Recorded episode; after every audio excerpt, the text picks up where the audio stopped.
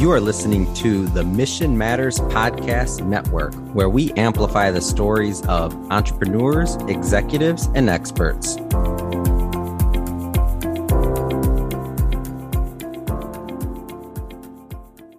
Welcome to the Real Estate Lowdown. I'm your host, Bill Bymel. The Real Estate Lowdown is your weekly opportunity to step into the conversations going on in today's real estate and mortgage markets. We explore terms and concepts of the industry, host interviews of intriguing industry cohorts from high net worth investors to real estate agents just making their mark. We will share our love of all things real estate, bringing you the most innovative and sustainable real estate lifestyle ideas each and every week. If you enjoy what you hear today, hit the follow button, subscribe so you don't miss an episode, and please share your support with a quick review. You can find me on the web at billbymel.com. And thanks for joining this episode of the Real Estate Lowdown. It is the week before President's Day that this episode will be released. And we are going to do another in our Real Tidbit series this week. The Real Tidbit series is where we look at specific terms or aspects of the real estate and mortgage finance markets and really describe you know the term what it means how it applies etc in past podcasts we've discussed things like what is a mortgage what is escrow what is leverage? You know, things like that. And today's topic is going to be debt service coverage. This is a very timely subject to be looking at right now. I just returned from a two day convention in Miami, Florida, and it was a special assets convention, Bankers Special Assets Group. Special assets are another term for distressed or non performing, sub performing assets. They often had the short name of SAG. We could probably do that as another real tidbits.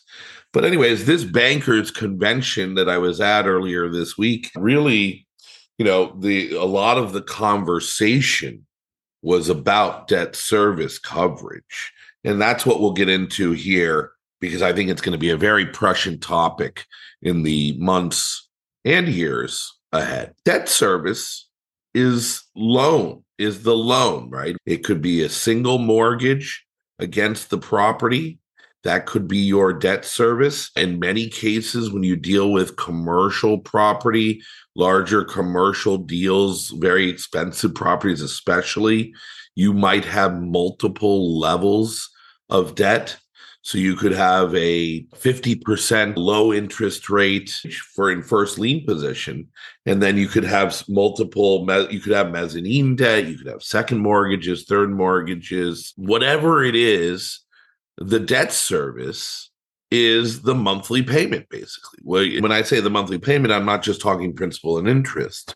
You've got to take into consideration any other expenses. Do you have management expenses? In the case of commercial properties you've got common area expenses if you're dealing with adjusted gross leases. The debt service is just that. It is the all the costs associated with the money that you borrowed against this property. Now, many people come into debts to acquiring property with one or two pieces of financing. And then others pay cash for real estate and then they go and they refinance out. So, either way, it's the debt, it's the monthly payment uh, associated with whatever leverage you put on it, whatever mortgages or financing you have on that property. And why it's important is mostly in the case of investment properties. You know, what but where it gets a little gray and a little unclear in the and is that it also will bleed into residential real estate it already has debt service is there is a there's a whole line of mortgages you know you know, every for those of you who've been around the real estate mortgage finance market for, you know, a decade or two, you might have been through the last recession, the great financial crisis of 2008. And a lot of that that crisis was born out of large numbers of mortgages going into default. Borrowers just not able to service their debt, debt service. So we thought we had gotten rid of a lot of that kind of crazy mortgage lending out there. The reality is, there is both in residential and in commercial real estate, there's a lot of financing out there that is now going upside down. And I'll explain why that is in just a minute. But often, you know, when you are talking to other investors or when you are talking to a lender, a bank or a private lender about borrowing money against the property you own, what their concern is, is can you service the debt, right? So this is the, the topic, debt service. And what they look at is a ratio of the income on the property to what the proposed payments and debts will be. It's actually called the debt service coverage ratio, DSCR. We there are in the residential space, especially in the last 5 to 6 years, there are a couple of players who specialize in what we call non-QM loans, non-qualified mortgages. Qualified mortgages are the mortgages that apply to, you know, that, that are government agency backed and insurable mortgages, Fannie Mae, Freddie Mac, Ginnie Mae, FH, which is including FHA, VA, ag loans. These are government subsidized or government backed, government secured mortgages. Now, after the last crisis in 2008, a couple years after that, they one of the major overhauls to the mortgage market was this classification of QM versus non QM, qualified mortgages versus non qualified. Qualified is everything that fits into the bucket that I just mentioned with the GSEs Fannie, Freddie, Ginnie. Non qualified mortgages don't have to follow certain characteristics that our government has deemed to qualify a borrower. And so non qualified mortgages kind of fall outside the realm of borrower protection, right? There are more often when you get a debt service covered loan, it's on an investment property. And the bank is going to want you to own that property in an LLC, first and foremost.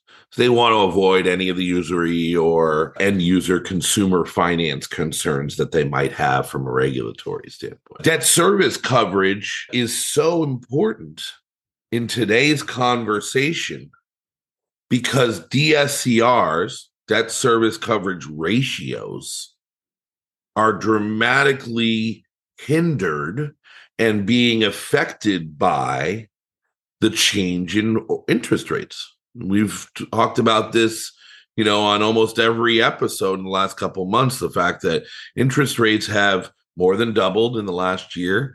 They have increased. There's never been a more than 350 basis point rise by the Fed in such a short period of time, less than one year. This is historically has never been done before. And so what you've got is a situation where one of two things are going to happen. You've got mortgages out there that are floating rate mortgages. Believe it or not, there was a good number of us out there that that have taken these maybe adjustable rates. They might be floating right as rates increase, or they might be floating, you know, after a certain period of set time. So for those people, they're already up the creek, so to speak. If you are renting a property, the average debt service coverage ratio that most banks require is uh, you know 1.5 times the debt service. So especially you know if you're in a multi-family property or multi-tenant commercial building you know they'd like to see two times right? So that what they're saying is is that if you have multiple tenants you know and one goes away they want to know that the debt is still serviceable. Now there are folks out there whether it's in the office market whether it's in the commercial retail market or whether it's in the residential short term rental market.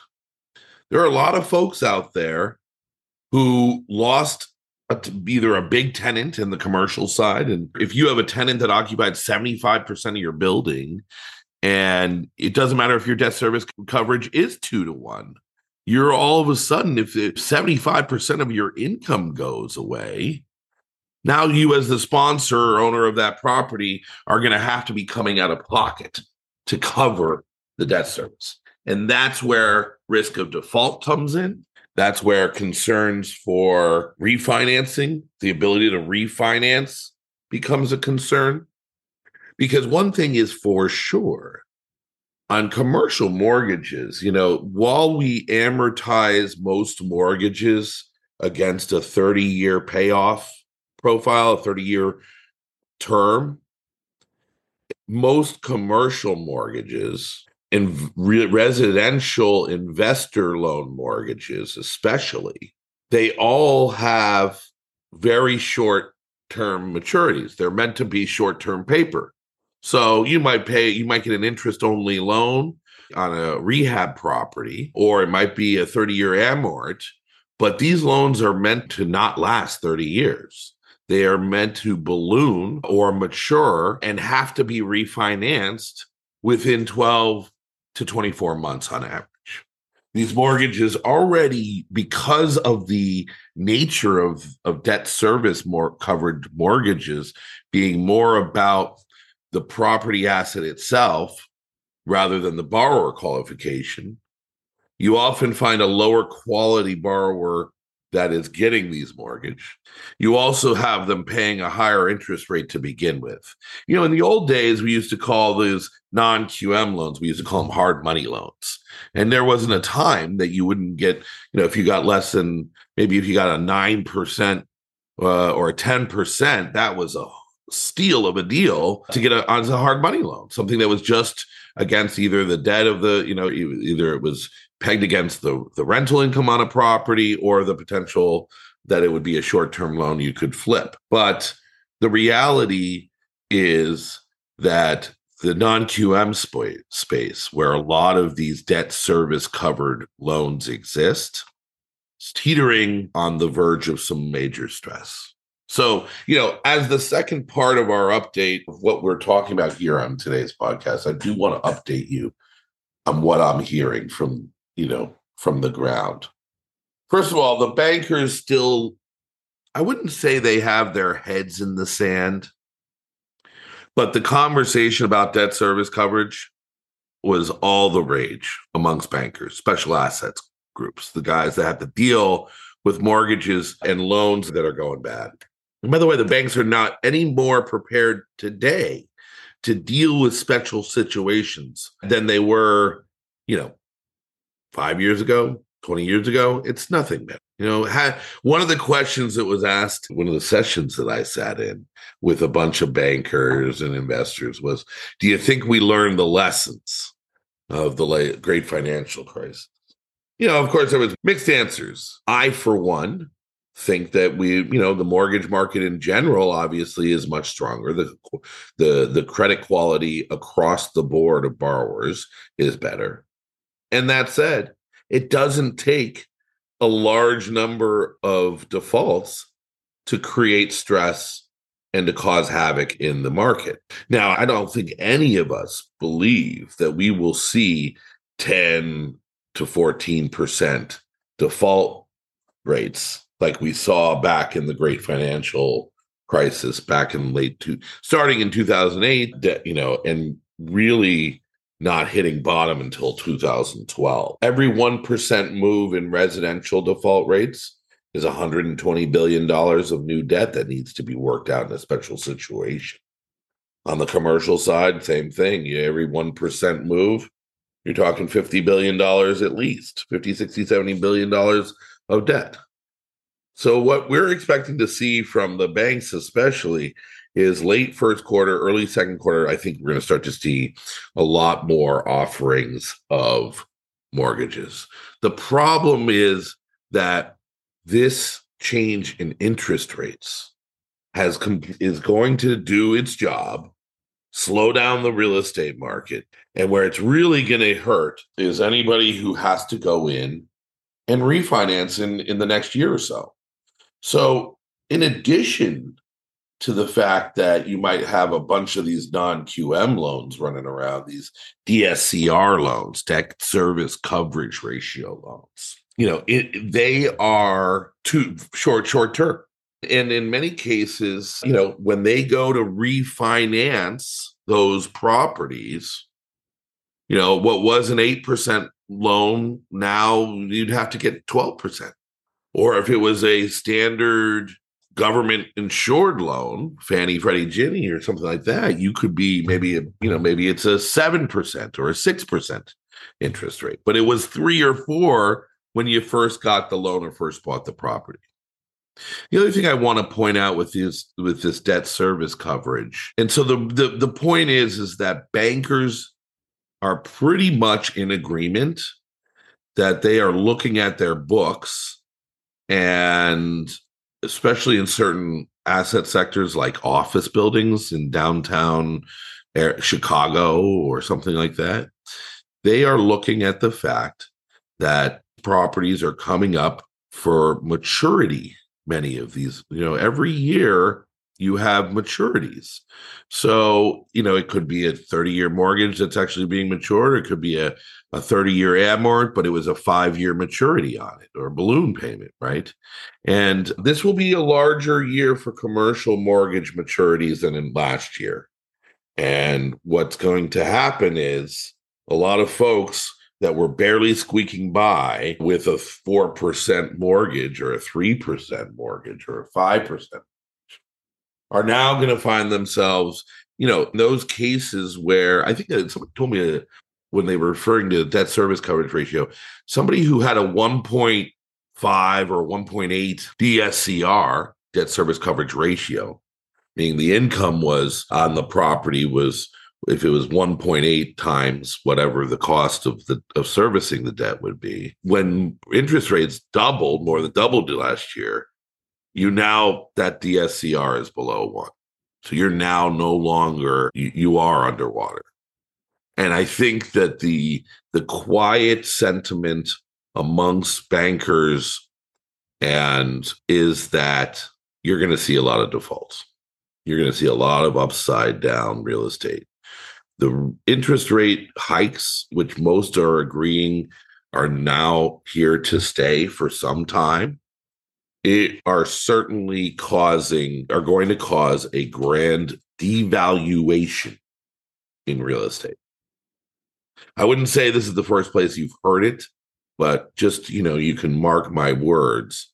A lot of it has to do with debt service coverage because you can't get debt cheap enough that you can cover the payments based upon where you're at. It's all because of false valuations brought on by low interest rates the last few years. I mean, if you think about it, the debt service coverage loan is a very is ripe with potential fraud. A lot of one of the anec like I've seen some of these loans coming across my desk recently, and I can tell you there is a lot of fraud in that. Like, for instance, if you go out and get a debt service coverage loan from whether it's from a bank or a private equity lender, they're looking at, okay, well, we'll give you 1.5 or 2, you know, we'll give you a, a loan that that meets the requirements, you know, of your debt services. So if you were, let's say, running an Airbnb operation in 2020, well, Airbnb started to really take off with COVID, right? It became a very popular thing. It was it was a business that was doing well, and it you know aside from the shutdown, when when people after you know in 2021 after vaccines came out, you saw folks vacationing like a ton, right? Airbnbs were full all over. People were going to the countryside and renting out houses, leaving the city to rent out a house and work from there. And so there was a false payment schedule going on. There was a false valuation associated with the SCR. So, like, you could literally get, you know, a million dollar mortgage in a neighborhood where no property was worth five or six hundred thousand dollars simply by showing a year of income during a crazy up year in, in short term rentals? Well, I can tell you for a fact, and that's the other update of this call. And speaking with one of my loan servicers, I am that actually represents a lot of non QM lenders. Those defaults are coming. They've already started. So that's the place to look. Investor loans, whether they be private investor loans in residential real estate, whether they be eh, loans on office buildings in downtown markets, whether they be rental, the multifamily rentals where you were projecting huge rent increases and you're, you know, based upon a very low cap exit rate. The defaults are coming. And on the investor side, it all has to do with the fact that people can't service their debt. So that's today's real tidbit debt service, debt service coverage ratios. It's something to keep an eye on because this is going to be the conversation that could cause another round or a, a, a period of of distress in residential and commercial real estate. There's no doubt, based upon the sentiment I heard from these bankers, that the cycle is beginning. Cycle's already started. Last August of 2022 is when most are saying we were at our height of real estate value. So anybody that bought, you know, real estate at retail in the last year or two is probably already underwater a little bit. And this could just be the beginning. And a lot of it has to do with how much the cost of your debt is. That's all for today. I hope you had a good episode and that this was informative. Stick around. We've got some really great interviews. I've got some folks coming up who rarely, if ever, will get on and do a podcast or a Zoom or a, you know the, some real industry experts. I am very proud that we've landed a few interviews in the coming weeks that you'll be very excited to hear, and they'll go down. So that's a wrap of today's episode of the Real Estate Lowdown. I enjoy bringing this content to you each and every week, and I really appreciate you tuning in.